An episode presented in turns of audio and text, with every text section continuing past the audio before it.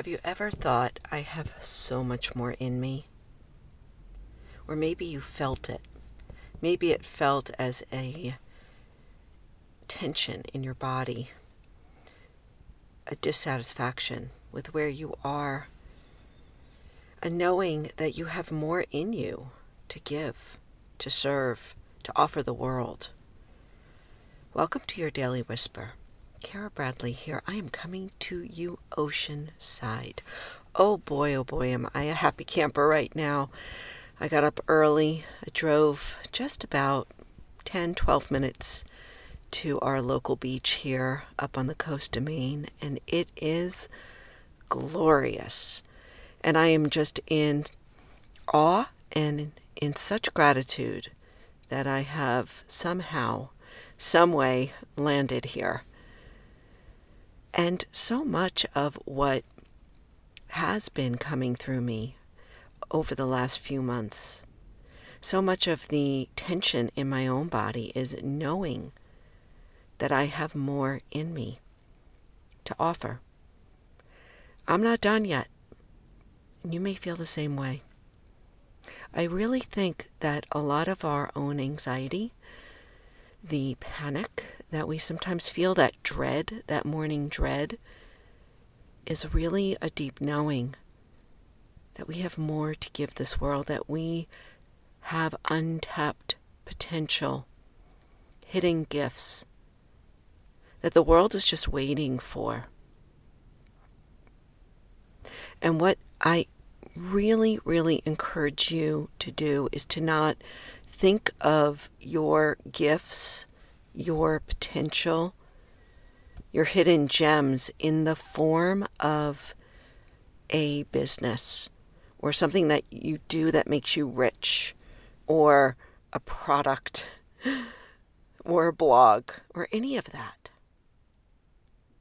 Don't form it before you've gone on a deep investigation of what it might be. Because I think in this day and age, in this world of quick get rich quick, that we often equate our soul's purpose to be something that is sold in the world. I've made the mistake, trust me. Perhaps for today, it's just enough to ask the question Do I have more in me? To offer the world? Do I have more in me? What might that look like? What does it feel like? What are my hidden gifts and gems? This has been my investigation. This has been why I had to press pause and get quiet. Quiet enough to go deep down enough to start to unearth and birth and understand myself from a different point of view, a different perspective. I have more in me. I don't know what it's going to look like, and I'm okay not knowing. How about you? Take some time today, maybe with pen and journal, maybe on a quiet walk, maybe just sitting and looking out your back win- kitchen window. Do I have more in me?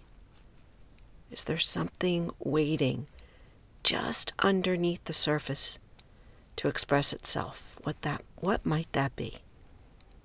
That's all. Oftentimes as I have learned from one of my favorite teachers, Adyashanti, oftentimes the question is enough. The question elicits the response, he would say. So don't feel the need to have to answer it in your mind. Allow those answers to emerge in the form of impulse, in the form of insight, aha, in the form of just your next moment and the next thing that you do. That's all. Until next time, I want to thank you for being here and for that is my text. I did not turn my phone off before I hit record. But I want to thank you for hearing the call of your own soul.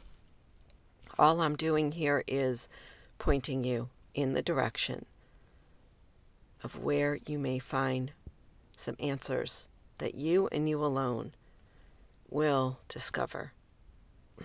so good. Be well, my friend.